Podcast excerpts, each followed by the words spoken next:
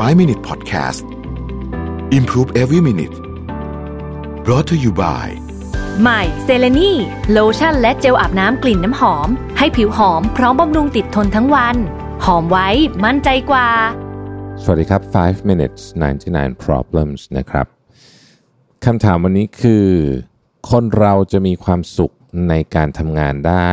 จริงเหรอนะครับ ให้รายละเอียดเพิ่มขึ้นไปนึงบอกว่าผมมีความสุขกับการนอนเล่นเกม แล้วก็คิดว่าการทำสิ่งดีๆ มันน่าเบื่อหรือยากนะครับ อยากทราบว่าพี่ๆมีวิธีทำงานที่มีสาระและมีความสุขได้ยังไงนะฮะเป็นคำถามที่น่าสนใจ เพราะว่ามันจะตอบผมว่าเป็นคำคำตอบแบบ yes no ลำบาก เพราะในการทำงานจริงๆเนี่ยมัน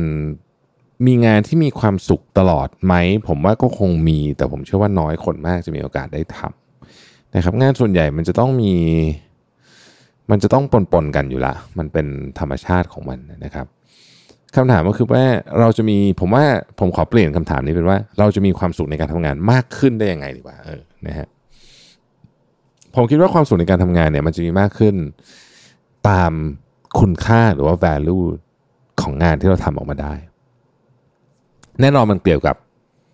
เนื้อหาของตัวงานด้วยเราชอบหรือไม่ชอบ part นั้นผมคิดว่าทุกคนพอจะนึกออกอยู่แล้วว่าถ้าเราทำงานที่เราชอบเราก็คงจะมีความสุขมากกว่า ซึ่งมันก็แน่นอนอยู่แล้ว แต่จริงๆแล้วเนี่ยอีก part หนึ่งที่เราอาจจะไม่ค่อยได้พูดถึงกันก็คือ คุณค่าหรือว่า value ของสิ่งที่เราทำอันนี้ก็เกี่ยวข้องกับความสุขเหมือนกันนะครับ ถ้าหากว่างานที่เราทำเนี่ยมันมี value กับคนอื่นเยอะๆนะฮะลองนึกถึงภาพงานที่ เราทำเสร็จแล้วเราช่วยคนได้เยอะเนี่ยความสุขมันจะกลับมา ไม่ใช่ในรูปแบบของสิ่งที่เราลงมือทำณตอนทำตอนนั้น แต่มันเป็นรูปแบบของการกลับมาหรือว่ารูปแบบของการที่เรารู้ว่าคุณค่าเนี่ยมันได้เกิดขึ้นจากการทำงานของเรานะครับ ผมชอบตัวอย่างอันหนึ่งของอาจารย์อาดัมแกรนด์มากที่เขาเคยยกตัวอย่างไว้ในหนังสือ ผมไม่แน่ใจว่าเป็นหนังสือ Originals หรือว่าเล่มไหนนะฮะแต่ว่าอาจารย์ Adam Grant บอกว่าเขา ไปดูงานหนึ่งซึ่งน่าเบื่อที่สุดในมหาวิทยาลัยในความคิดของเขาก็คืองานการโทรศัพท์ ไปขอทุนนะฮะคือมหาวิทยาลัยที่สหรัฐเนี่ยเขาจะมีเหมือนกับ endowment fund คล้ายๆกับ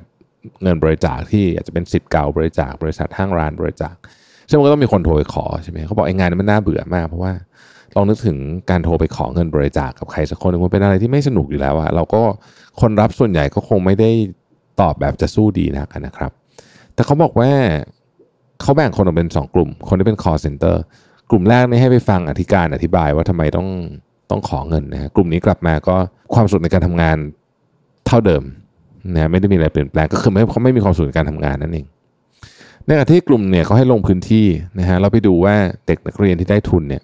ชีวิตเปลี่ยนไปยังไงบ้างเขาก็เด็กนักเรียนที่ได้ทุนทุนที่เขามาจากเงินบริจาคเหล่านี้แหละนะครับ เด็กบางคนก็เล่าให้ฟังบอกเออเนี่ย แถวบ้านเขาได้ติดยาหมดเลยแต่มีเขาคนเดียวเนี่ยพอได้ทุนเนี่ยเขาเลยไปเรียนหมอได้นะแล้ววันทุกวันนี้เขากลับมารักษาคนที่อยู่ในละแวกบ้านเขาเนี่ยจนไอ้ละแวกบ้านเขาเนี่ยซึ่งเดิมเคยเป็นบล็อกที่แบบมีแต่ยาเสพติด ทุกวันนี้เนี่ยมีเด็กไปเรียนมหาวิทยาลัยที่เต็มเลย คนที่โทรศัพท์พอได้ยินเรื่องนี้เข้าปุ๊บเนี่ยเขารู้สึกว่าโอ้โห สิ่งที่เขาทำนี่มันมีความหมายมากเลยนะ มัน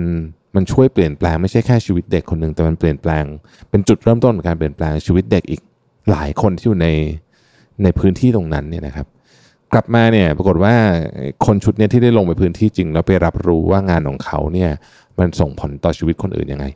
กลับมาเนี่ยอัตราความสุขเพิ่มขึ้น turnover rate น้อยลงและที่สำคัญที่สุดทำงานได้ดีขึ้นถึง 3 เท่านะฮะเพราะฉะนั้นเนี่ยเอ่อต้องบอกว่าประเด็นนี้เนี่ยน่าสนใจมากๆว่าจริงๆแล้วเนี่ยผมคิดว่าการทำงานมันคงจะ ดูแต่เฉพาะตัวที่สิ่งที่เราทำอย่างเดียว ก็อาจจะไม่ได้ อาจจะต้องดูว่าท้ายสุดแล้วเนี่ยมันไปสร้าง value หรือว่าคุณค่าอะไรบ้าง ถ้ามันสร้าง value มากขึ้นนะครับผมคิดว่ามันก็จะทำให้งานนั้นมีความหมายมากขึ้นและมีความสุขมากขึ้นด้วย ขอบคุณที่ติดตาม 5 minutes นะครับ สวัสดีครับ ข่าวดีสำหรับนักอ่านทุกท่าน ตอนนี้หนังสือเล่มใหม่ของผม ชื่อเรื่องรุ่งอรุณแห่งการเปลี่ยนแปลง พร้อมเปิดพรีออเดอร์เล่มปกแข็ง ให้ทุกท่านได้สั่งจองกันแล้ว ตั้งแต่วันนี้จนถึงวันที่ 8 สิงหาคมสำหรับผู้ที่สนใจสามารถดูรายละเอียดและสั่งซื้อได้ที่ Facebook Mission to the Moon นะครับ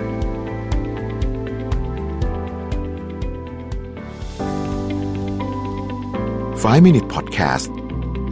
Improve Every Minute Presented by เซเลนีโลชั่นและเจลอาบน้ำกลิ่นน้ำหอม หอมไว้ มั่นใจกว่า